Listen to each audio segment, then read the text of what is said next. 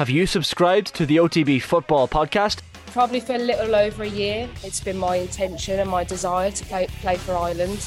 Subscribe now to the OTB Football Podcast stream wherever you get your podcasts and download the OTB Sports app. You ain't shit! I wish I was 50 years younger and I'd kick your ass. Well, fans can be the harshest critics, you know. And they often are. A wife is often the harshest critic of her husband. I thought I was invincible. That's what you're, you're trained to believe as a sports person. There was four million people in Ireland who knew much more about managing football teams than I did. When it comes to music, I can spoof with the best. Your sporting career is the best time you'll have, and you know you have to hang on to it for as long as your life because everything else is pretty crappy. And this is not lies. Stephen Rothschild has never spoken to Jim McGuinness in his life. This is Off the Ball Saturday on Newstalk. John Duncan with you through to 5. You can text us 53106 or streaming the conversation as well. Listen on Newstalk. Also watch us on the Off the Ball digital and social channels. For Periscope on Twitter, at Off the Ball, YouTube, Facebook, and on the OTB Sports app. And we're going to be talking all things boxing over the next hour in the studio with the Olympian Emmet Brennan and the Irish Sun boxing correspondent Kevin Byrne. And also on the line, the former World Amateur Silver Medalist and current pro fighter Jason Quigley. Jason, we're going to start with you. Jason, how's the form? All good, lads. All good. Thanks for having me on. Good to see you, uh, Jason. And you're preparing for a fight at the National Stadium in April against Kim Poulsen. So your first fight in Ireland as a pro. Yeah, really excited for this one. It's um, as you said, you know, it's my it's my first fight back in Ireland and the first fight back in the stadium in about I think nearly over ten years. So it's uh, it's exciting and really looking forward to it to be sure now. So tell us about the journey uh, in since obviously you, you, lost to Demetrius Andrade. You've been working with Andy Lee. So what's been happening in terms of you in the last say eighteen months getting into a position where you're looking forward to this pro fight? I suppose there was uh, there was a lot going on to be honest. Um, after the Andrade fight, there was uh, there was a lot of downtime to to have and um, to recover from my injury. Um, broke my jaw in that fight, so I had. Uh, had a bit of time out to recover. I suppose it wasn't the, the best time to to break the jaw. It was just coming up to Christmas and didn't really enjoy the Christmas dinner or anything like that too much. But you know that's that's boxing. That's the sport that we're in, and it can be uh, it can be rough at times. I suppose you know moving into the new year after my surgery and after I got the all clear on the jaw on the jaw that it was I was good to go again. Um, there was a lot of there was a lot of thinking that had to be done. You know, had to surround myself with the right people and the people that, that cared for me most and was giving me the right advice for the right reasons. And I took it all on board and came around to the decision that we're uh, we're back in the ring. I kind of knew for a good couple of months that definitely would be coming back into the ring again. To be honest, you know, after the last fight, I was really down the dumps and did not go the way that I thought or ever expected it to go that way. Um, so I had to take a lot of time out to to adjust to that, to to come to the realization of of what happened and how to move forward in, in the best direction. And yeah, you know, fell down the dumps and sorry for myself and things like that. But you know, you gotta give yourself a kick in the ass sometimes. You gotta get up on your feet again and uh, you gotta you got to get back into the ring for the for the right reasons. And as I says, you know, I surrounded myself with the right people, the people that cared for me, and the people that were giving me the advice for the right reasons. And most importantly, you know, the the answers were all within in a way.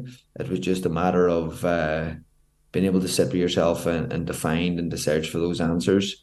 And uh, now we're we're back, full training, always in the gym in a way, always staying in shape. But we're back now. Um, deep into camp for this fight in April 1st.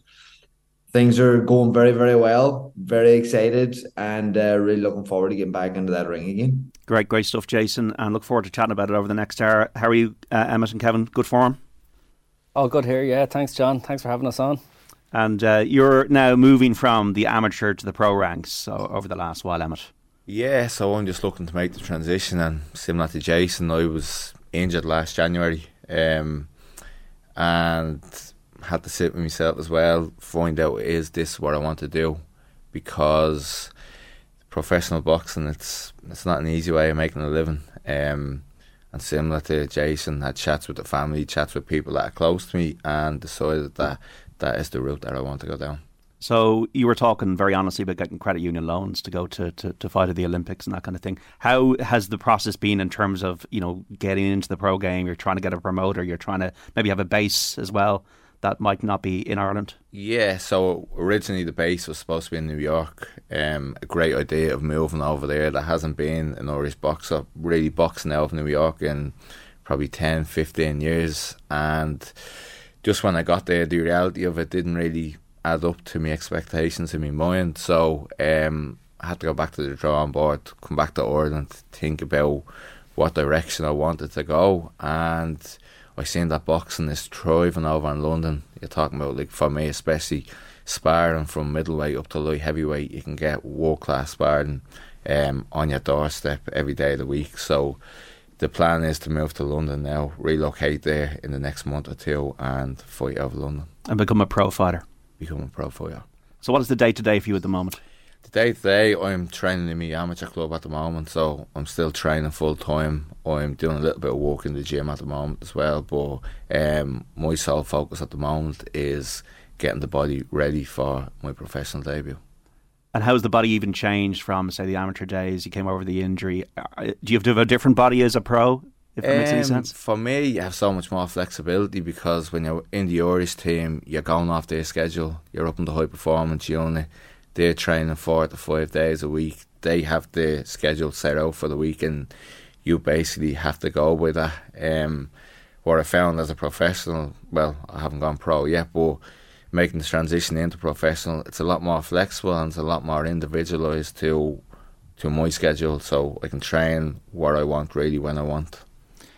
Kevin, so Irish boxing at the moment, there's good news with the likes of uh, Emmet going into the pro ranks and with Jason having his fight. And then obviously you had the bit of the the news that was not so good about the amateurs not being able to go to the Worlds now because the Irish uh, Amateur Boxing Association pulled them all out. Why did they do that?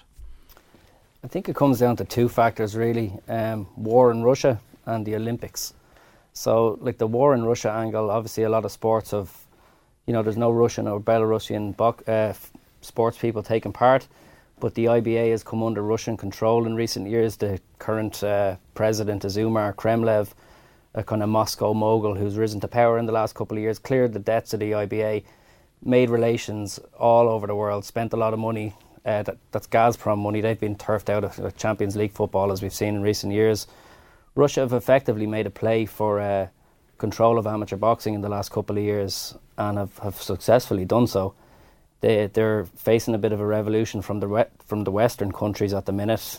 I think it's probably the countries that, to hazard a guess, value the Olympic angle of it the most because uh, the countries that have effectively that, that are going to boycott the upcoming World Championships are the USA, Britain, uh, Canada, Ireland, and a bunch of kind of countries that are closer geographically to Ukraine and to Russia like just just talk to Scandinavian countries, uh, Baltic countries are going to join this boycott. Kind of formed a common cause alliance, um, and the Olympics means more to means a lot to Western countries. We we funded our boxers based on like Emmet would would see that the money that's gone into the high performance unit over the years. We we based our funding model to catch up with like the traditional Soviet powers, the Cuban powers that that effectively had professional amateur boxers through the the 60s, 70s, 80s, and they hoovered up the medals, you know, accordingly.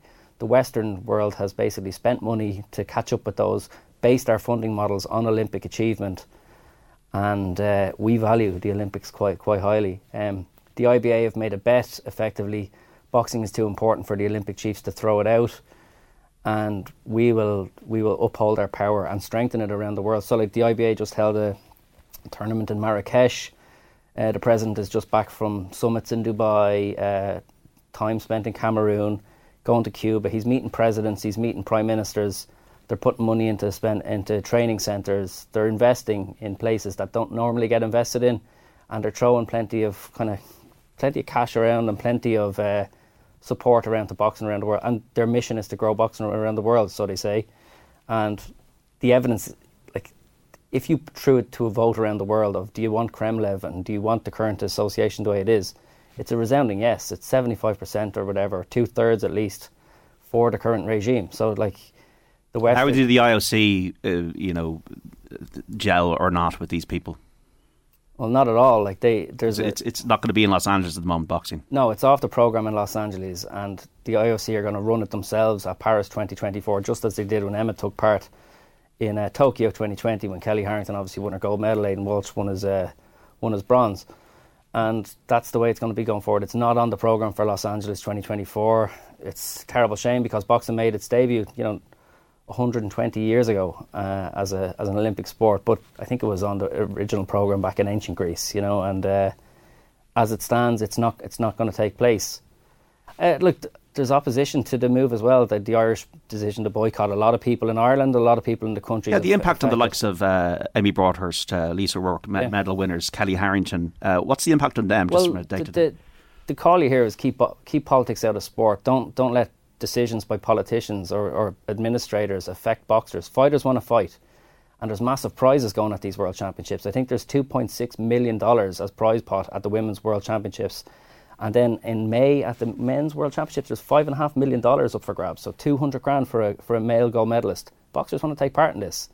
And they don't necessarily want to be, uh, not, I can't speak for all of them, but a lot of them that I've kind of heard from don't necessarily want to take part in a, a political boycott.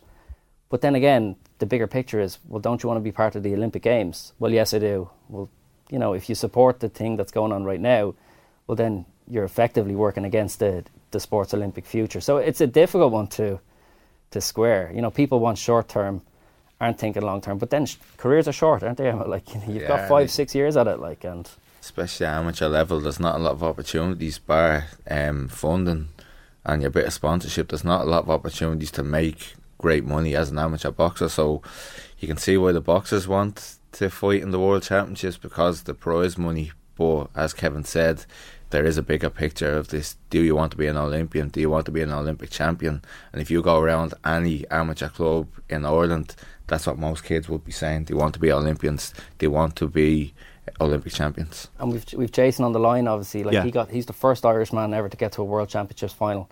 Had it been ten years on, he'd be fighting for two hundred grand in that final. What do you think of it, Jason? This whole move? Think I might have tried a wee bit harder back in the there's 300 grand. um, yeah, look, I can I can totally get where the boxers are coming from. Um, the only thing with the boxers is like you know you can tell them to to miss the championships and to boycott this, but there's still no real guarantee that the Olympics is going to go ahead as well, and they can you know compete at the Olympic Games. So you know, as Kevin says, they're like boxers.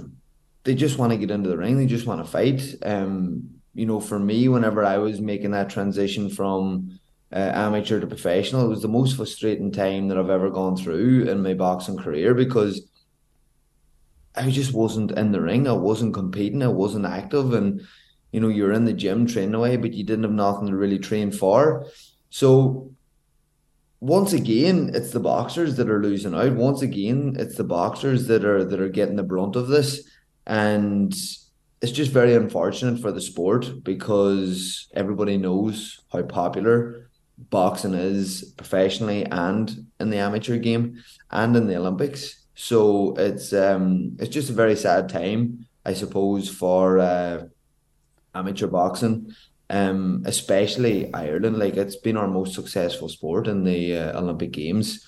You know, we have the amount of talent that's come through this country in the Olympic Games, and you know, Emmet's one of them. You know, all the medalists. Like it's absolutely fantastic, and it's just unfortunate now that we're. Um, you know, there could be a chance that this mightn't be a continued event in the Olympic Games. I kind of, John, as well. I, I kind of understand some of the anger at the IOC as well from boxing people, in that um, you know they've tried to make the sport more inclusive and they're trying to grow the sport. But if you look at the figures from say Beijing 2008, the first major success of Ireland's high performance unit, 283 boxers at all male, uh, 11 weights. A lot of opportunities to uh, qualify, a lot of opportunities to win, and yet. Like we still know it was extremely difficult to qualify. Most of the Irish guys got through. I think at the final qualifier, Paddy Barnes went through first, but like you, Kenneth Egan, you know, went through late. Uh, John Joyce, Sutherland, you know, went through late. 2012, they opened up to women, and it's from de- down to 250 men. 36 women, still quite unequal. Um, but you look at uh, the 2024 Olympics now, you're down to seven weights for men, six for females. They've kind they're going half and half. So instead of adding women to the program, they've taken away males. So it's twice as hard to qualify as it was in 2008.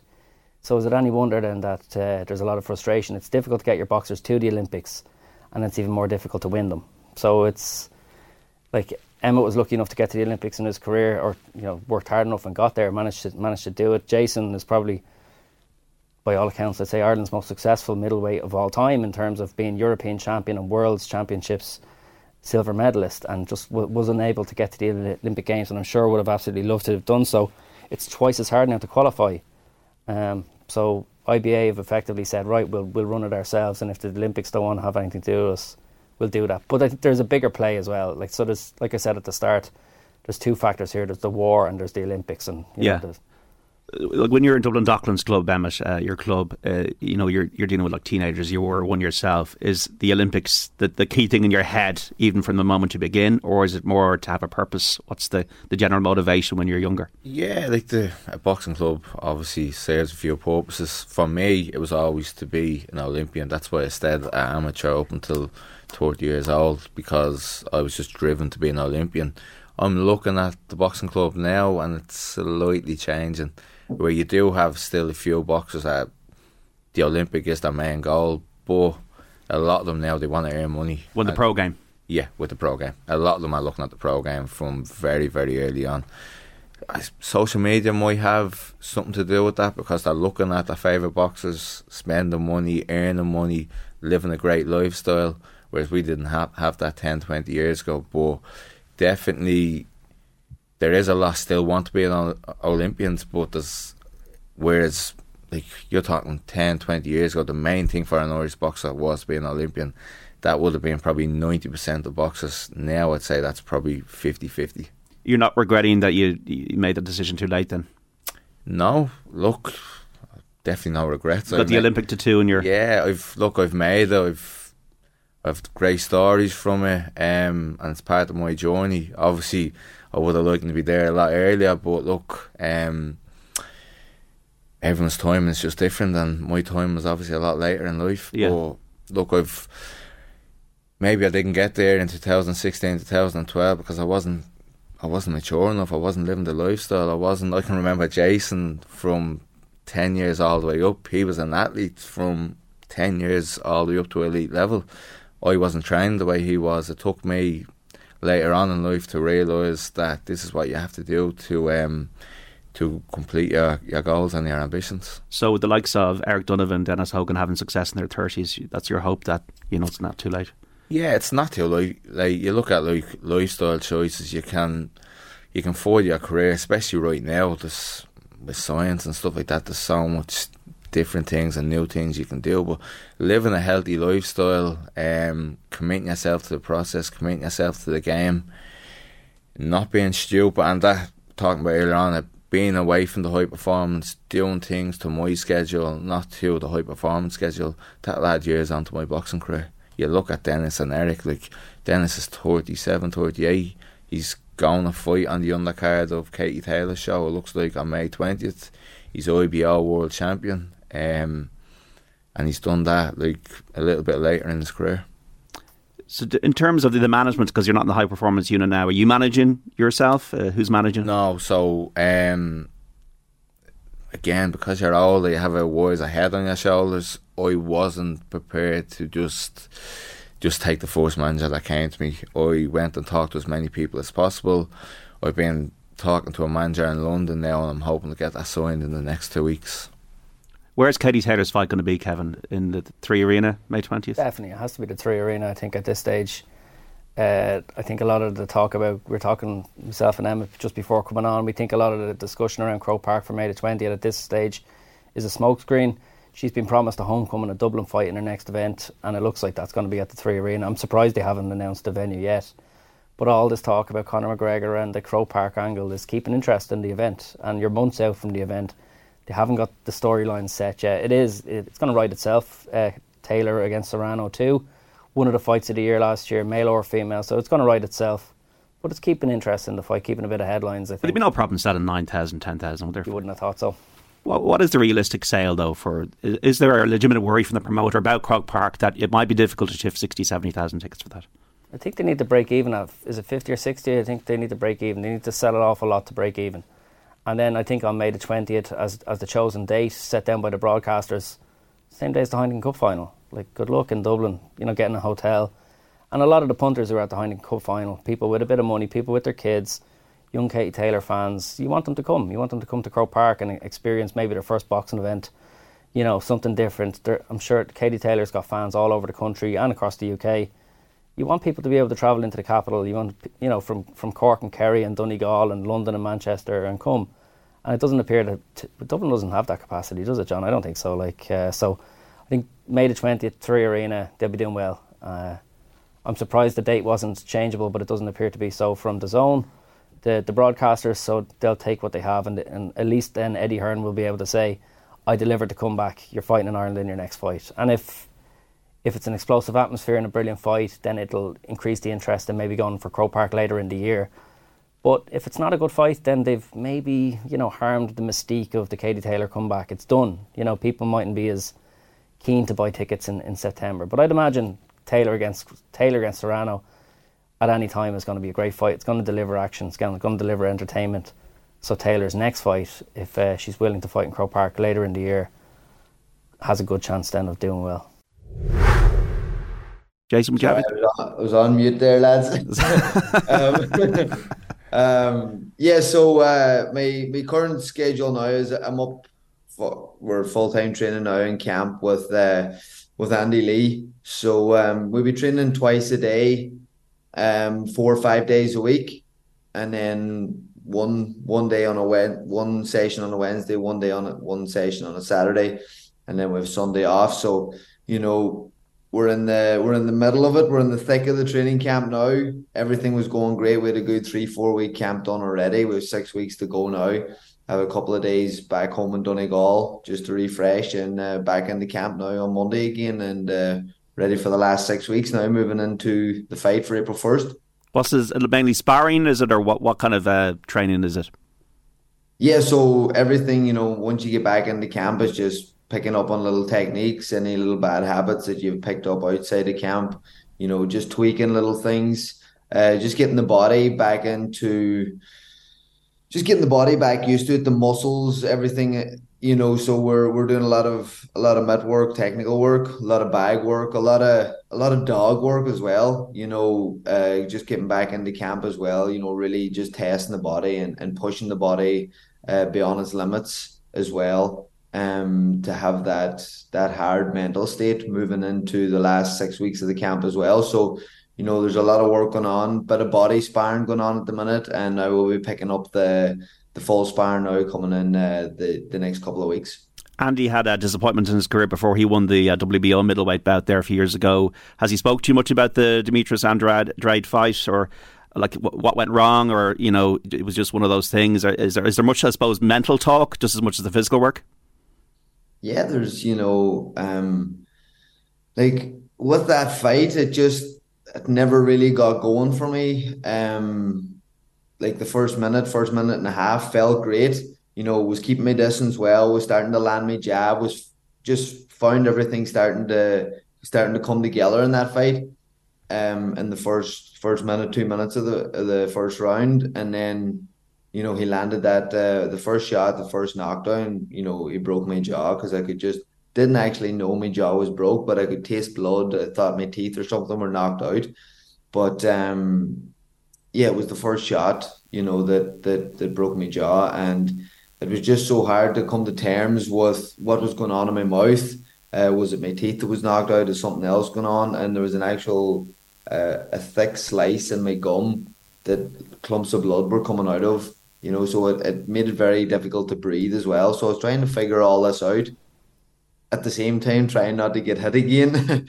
um, so it was just difficult. It was, look, it was one of those things. Boxing happened, and there isn't really much you can look back and take away from it, um, because that shot just landed. It could have been a completely different story if that shot hadn't have landed. But you know, me and Andy, we've had uh, we've had a good talk about things. Um, but we're just really picking off, uh, taking off now where we left off. Uh, before that Andrade fight, you know, in training camp, everything we've been working on, everything we've been working towards. So uh, yeah, I'm excited now to to put all that on show on uh, the National Stadium on April first. What do you know about your opponent, Kim Poulsen? Um, he's uh, he's got a great record. Do you know what I mean? Anybody that has thirty ones in a inside a professional ring, you know, has earned them. And he boxed for Denmark. I think he actually boxed. Uh, he says he boxed in the national stadium before. He boxed uh, Denmark versus Ireland or Denmark versus Northern Ireland. So um, he represented his country as an amateur. He's had plenty of fights as a professional. Um, but any fight that I get into, I try not. It's not that I try not. I just don't really concentrate too much on my opponent. Um, obviously at the start, you know, if there's any video, if there's anything available on him, I take a look at it, uh, suss him out, see his kind of styles, just kind of visualize what is to be expected, um, and what is going to be in front of me on the night. So once I kind of visualize that and get it in my mind, anytime that I'm shadow boxing or anytime I'm working on a technique for the fight, you can kind of visualize your opponent, what he's going to do, what kind of stance, what kind of shape, what kind of size is. Um, but once I kind of tick those boxes, then it's just uh, it's concentrating on myself and making sure that I show up uh, 110% on the night. It's interesting asking you yourself and uh, Emmet this, uh, Jason. Uh, Sonny Bill Williams was on with me about a year ago, uh, just talking about his career in rugby, and rugby league and rugby union, won the World Cup, and he said boxing was the hardest thing he ever did. And he's still he's, he's loving the boxing now. He's he's getting involved in boxing. Amazing athlete, amazing career as a sports person. Would you get scared when you're in the ring at all, Jason? Would I what? Get scared? Uh, a lot of people have asked me this, you know, and I think it's just something that you always be a little bit nervous and bit anxious, or you know, there's always a wee bit of something going on in the body, and you need that before a fight. But I, I can honestly say, like I've never, I've never got scared. Um, I think it's you know when you're doing it since you're 10, 11 years of age, the the fear. If if it's in you, if the fear is in you, you know, I can't see you going on and having the career that the length of career that I've had, if that fear element or if you're scared of getting into the ring, I can't see it being a progression for you. So for me, anyway, um, maybe Emmet might have experienced different. Everybody, every human being is different. We all have different experiences, and might some people might have sense of fear, certain stages of their life, and be able to overcome it. But um, for me, I've never, I've never been um I've never been scared, no, thank God, but uh, definitely nervous and you know get those jitters before a fight. What are your emotions like when you go into the ring, Emmet? I'd be just fully focused, but I remember as a kid I would have been afraid. Yeah, like maybe up to fourteen years of age, I would have been afraid, and um, with experience, age, that sort of leaves you, and then as well, I'm never gonna go into a ring now where I'm not fully prepared. Whereas back then I might have, but now similar to Jason, we're training full time, we're putting everything into this sport. So we know when we get in the ring, we are fully prepared. But slight nerves, but for me, it changes just being focused on the task, focused on the game plan, focused on what's ahead of me. I wouldn't say it's fear of the person that's in front of me. Um, you don't want to lose. That's one thing you don't want to do. Maybe there's a bit of anxiousness and nervousness about losing, but um, I would never be afraid of the man that's in front of me. I'm just fully focused on the job ahead. What's the technique then work like? Uh, are you what is the strong part of your game in terms of is it a jab or is it a uppercut or what what what is your defense? What is the strong part? What are you looking to improve as you go into your into your pro career? I'd say for me now, my main strength is the mental side of the game. Right. Um, that's probably what's got got me to where I am. I'm I'm very capable of upsetting opponents. I'm very durable. I come forward. I can. I'm defensively very very good. I don't give away a lot of shots, and because I'm a pressure fighter, if your defense is good, there's always going to be opportunities to counter attack. Even though from the outside it looks like I'm just going forward, putting pressure on, putting pressure on someone that doesn't know boxing would be just saying I'm a pressure fight, fighter. But what I'm really doing is I'm seeing what my opponent is throwing, now I know next time he throws that did his hand go back low or what was his defence like, and really I'm a counter attacker going forward. What about your own technique, Jason? How's that evolving, and what are your hopes for strengthening your own game as a boxer uh, going forward? Yeah, I think um, you go through phases. Um, you know, whenever I went into the national team and the computer scoring system, it was like like everybody knows this the the sport fencing. Like it was very much like fencing whenever the computer scoring was in. Like it was never about hitting your opponent hard or it was never about trying to get a knockout or anything like that. It was, you know, just touching your opponent and getting out of there. Like everything was just tip tapping. Um and then funny enough, you know, that was the period that I was really molded in the in the high performance setup with Billy and Zaur and John Cleary and everyone in there. But when we got to the stage then where I was actually competing at the European elites and the world elites, it was the the 10-9, 10-8 uh, scoring system. And that's when I had a lot of my success. I had success, of course, as well in, in uh, the computer scoring. But, you know, then I turned professional and I was over in LA and I kind of got this Mexican style about me where you had the hands up and you were just throwing punches, you were just letting them fly, going for the knockout all the time. I, and I remember like um I remember sparring over there and I remember dropping a fella and I was like, holy shit, like like I never I never really sat down on my punches before. I never really tried to drop anybody before. But once I went over there, um, it was like it was just a different a different style and a different mentality as well. And then obviously went to the Ingle gym over in Sheffield in the UK, and it was a real Prince Naseem, you know, up on your toes, moving around, nice and flash and brash. It was like kind of one extreme to the next. Whereas now, I think you know, with myself and Andy, we have found that nice balance where me myself personally, I think you know, I'm a my strong point is up on my toes, is moving, is my flexibility, is you know being nice and elusive but also in the professional game, you need to hurt, you need to earn your respect, you need to you need to be able to look in your opponent's eyes and, and, and let him know that you're there and you mean business and not let anybody walk over the top of you. You know, there's that mental battle all the time going on in a professional fight. Like if you just get in there and let a boy do what he wants, then it could be party over very early on. Whereas you need to stamp your authority, and that's where I think I have that um I have that nice balance now um, what I'm working on is being up on my feet, nice and elusive, letting my shots go, putting my punches together, but at the same time being spiteful, being ruthless. And you know, if that opportunity comes that you can get them out of there, you rip them out, like you know, and that's that that's the name of the game. Kevin Byrne, uh, Jason Quigley, and Emmet Brennan are on the panel here talking about Irish boxing. Where is the state of the game in terms of the local clubs here, Kevin, at the moment, and the opportunities for young people and the opportunities for the boxers of the future to have a, a progression and a purpose? going forward is it a healthy state? Um, I think it's overall quite a healthy state. You, you can't stop talent; it keeps coming through, and there's been boxing's had an awful lot of setbacks over the years. You know, it's had professional takeover with the MTK stuff. It's had in, in the amateurs, it's had a the takeover of IBA, and you know, all the controversies that have come from those, like similar things where cash was thrown at uh, a takeover in the amateurs, cash was thrown at a takeover in the professionals and it's led to diversions and it's led to led to negative negative aspects for boxing. But at the same time, you can't stop the progress of the young boxers coming through. Like uh, and a couple of years ago, I would have been looking at the Irish high performance team and thinking, how many more top boxers can they lose? They're all going professional, and yet every every year, like Emmet in Dublin Docklands, you've got a European champion there, and Ava Henry as well, and like every club every every county in Ireland has almost something unique going on at the minute. Like you could name one, and I'd throw something at you, John. Like like my own county of Wicklow, they've got the greatest female boxer in history, probably. Uh, but we've known about Katie Taylor for years. But then there's Dana Morehouse, multiple European champion at underage, Irish senior champion now three years in a row. Then there's a new new blood as well, Tadhg O'Donnell coming through, European champion.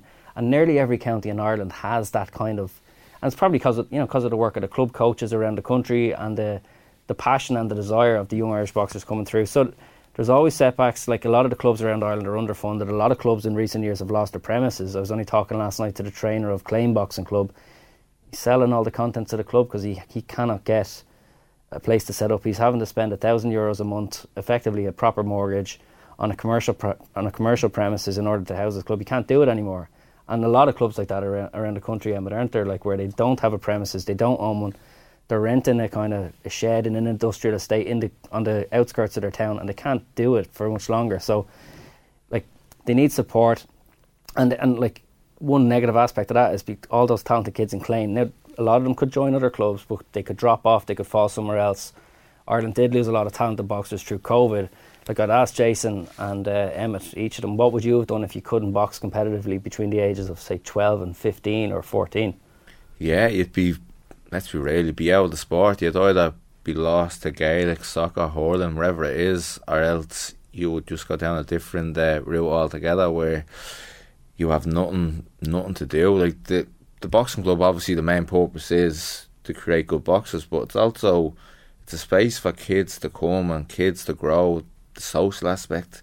Like I look at kids coming into the boxing club, maybe two, three years ago, where they're shy, little bit overweight, um, real in the shell, and I'm looking at them now. I see this in the boxing club all the time. They're chatting with other kids, they're laughing, they're running, they're down a few kilos. So they, what a boxing club offers to a community is far more than just creating champions. It creates good people. It installs discipline into into them, routine. Um, like you look at most boxers that make it to like elite level and stay in a boxing club the whole life, they're very employable people because they learn life skills in the boxing club. And also stay away from negative supports. You've spoken before about, you know, maybe hitting the, the gargle a bit at yeah. times. Yeah, I I don't haven't drank in ten months. Um, went out to New York, sort of. Um, it was post Olympics, and we all heard about the post Olympic slump where athletes um just get a little bit lost. There's a lot of like depression. For me, I wasn't depressed, but I was just lost. I had no, I had no focus, and my goal was to be an Olympian. That was gone now. I I didn't know where I was going, and unfortunately, I put all the energy that I was putting into becoming an Olympian to drinking and partying, and that's part of the reason why I stepped away from New York and came home. Was there support network there for you to stop? No, um, I don't want to throw anyone under the bus, but like don't. You, you know, we were told like before the Olympics, yeah, there'll be support networks, um, mental health post Olympics is is there. There's gonna be wherever to help you, but once the Olympics was over, no, there, there was nothing. Lonely place. No.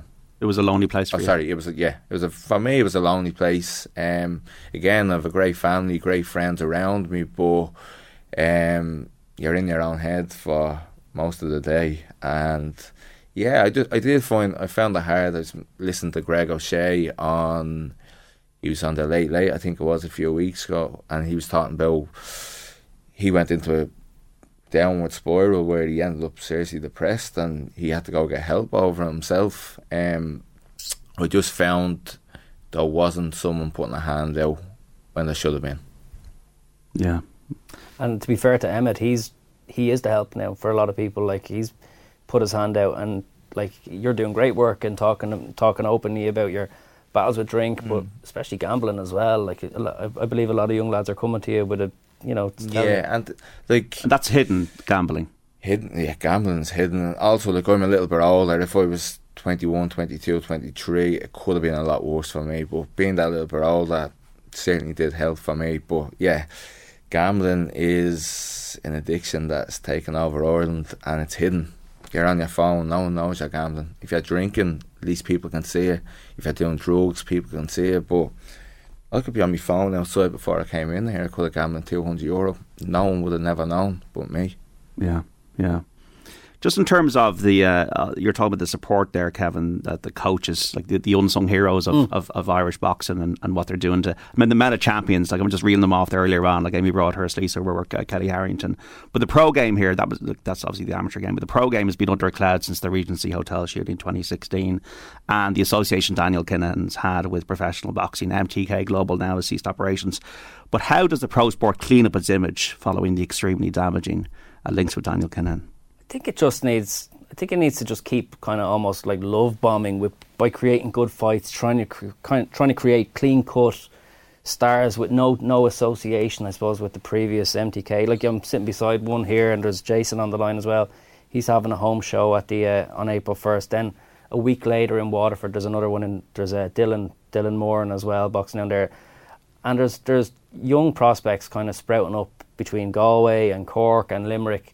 None of them really have an association with the old MTK regime, and I think as time passes on, and uh, and like you saw last year, you know, like Eric Donovan was probably the breakout star of 2022. He, he retired on such a high. I think as time passes on, that's just gonna, you know, that might melt away into the past. But then again, like there are still boxers who were aligned with MTK, who are active, who are under new management, under new uh, promotions, and you know, there ha- maybe there's an amnesty for those, not an amnesty or whatever. There is definitely a reluctance on the part of some sports journalists to kind of cover their fights, and it does feel like some of them go a little bit under the radar. There could be world title fights, and they're not really being spoken about. And you know, I can I can understand that too. Um, boxing to, to, the general public does it have? It might have an Im- image problem. It probably does. Like I mean, it's not often. Uh, at a GAA uh, raffle, is someone murdered? You know what I mean? Or it's not. It's not often that someone's life is taken at any sporting event. It happens by accident sometimes, but never on purpose. Uh, so that happened in boxing. That's something that boxing has to deal with. Um, I wasn't there that day myself, uh, luckily enough, but I know I know another journalist. But you would have gone to these things as a would you gone to these weigh-ins? And... Oh yeah, often enough. Yeah. yeah. I was at the press conference the previous day talking to a few of the boxers, and uh, I remember doing yeah, I remember doing a couple of interviews with there was a headliner guy from uh, an Irish traveller, kind of guy from from London called Gary Corcoran. He was of the headliners. Had a great chat with him about growing up, but with all his brothers and sisters, and he had an interesting story. And uh, yeah, and then the next day, some, somebody was murdered at the uh, press conference, and a journalist had a, a mish, like a AK forty seven pointed at his face. Uh, he was hiding, you know, crying for his life, you know, hoping, hoping to survive. So um, it, no, no other sport has had that. So it's uh, it's something that boxing has to reconcile itself with. But I think at the same time, when you ask the average person in the street in Ireland, what do you think of when you think of Irish boxing? I think more, more of them think about positive things, such as Katie Taylor, Kellie Harrington, Olympic gold than maybe the negative. But it, the, the association is there, but at the same time, boxing has no other option. It's not going to stop. Like I said when I was talking to you a few minutes ago, uh, the talent just keeps coming, and the uh, the new boxers and the new faces and the new names keep emerging, and they can't be held back. I don't think like uh, by the associations with the past. Does Katie Taylor deserve a homecoming of a Croke Park level in your view, Emmet? Yeah, of course. Like she's probably the greatest sports person that Ireland have ever had. She hasn't fought in Ireland as a professional. Um, but everything has to be right. They have to know they're going to sell Croke Park out. You can't really bring her home and there's 40 or 50,000 people there. The atmosphere isn't as good as what they, they're expecting. Um, so I actually think it's maybe a blessing in disguise going to the Three Arena first, selling that out, and I think that record will sell out in record time. I would imagine an hour or two, them 9,000 tickets will be gone in an ideal world, she has a great fight with Serrano, gets the win, and then goes for a big Croke Park show in September. Um, I definitely think it's doable to sell Croke Park out, but you need everything to go right. You need to market it perfect. We are only talking earlier. You need to maybe offer discounts to boxing clubs around the country where they're going to bring in probably 10 to 20,000 national celebration of Irish boxing almost, yeah, yeah, there's 355 boxing clubs in Ireland at the minute. Um, a third of those are in Dublin and Antrim. There's 30,000 uh, members of boxing clubs in Ireland and 75% of those are under the age of 18. It needs to, you know, how many of those kids will be looking up to Katie Taylor or looking up to other people who are maybe on the undercard? Maybe Jason or Emmet, if they're lucky enough to get a spot on that uh, in September. I'm sure both will be interested in taking part in such a thing. Um, but yeah, it, they, it, would be great to see if they could market it to uh, you know to bring in the boxing community and um, market it to clubs. But we'll see we'll see if that happens. Yeah, like one thing that Matchroom are good at is they're good at marketing. Mm, they have a absolutely. great marketing team there. So if there's anyone that's going to market that to the boxing community, I think it would be them. Um, there's also other routes of going through Gaelic clubs. Um, but it's definitely doable that they can sell it out. It's a, like a, it, I would have thought they'd be here before, but I suppose there's difficulties in promoting Irish boxing. We've all obviously talked about the MTK thing a bit. Um, they haven't been back. Matchroom haven't been back here since 2014 when they did the three arena for a Matthew Macklin fight. I think the place was half full, maybe five or six thousand in a nine thousand seater. So it was a great atmosphere, and if they couldn't sell that one out, it was a world kind of level fight. The onus, who's the onus on to have this fight? Is it on the promoter? Uh, is the Regency Hotel part of the maybe the factor and the security costs, or is that an unfair link, as it were, uh, Kevin? Um, the Regency Hotel has obviously made you know boxing promotion uh, quite difficult in Ireland, but at the same time, there's been 18 events held in the south since the Regency.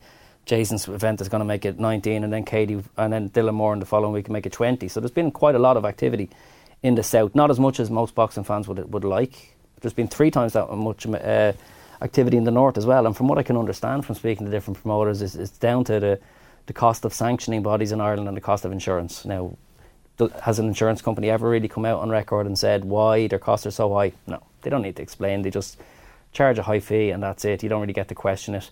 If you want to pay it, you want to pay it. So um, I suppose the onus is, is on Eddie Hearn, like uh, to you know take take the cost, take it on. He's a well-off businessman. He's done very well out of promoting Katie Taylor over the years. She's had 22 pro fights.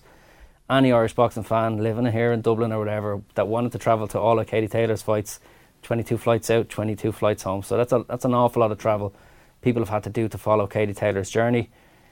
Um, I, I, don't I don't think there's any downside really to promoting her at the Three Arena in May. You're going to sell it out. You're going to do a good event, and then uh, go for Croke Park in, in September. I still have a suspicion though that Serrano's going to get a elbow injury or something like that.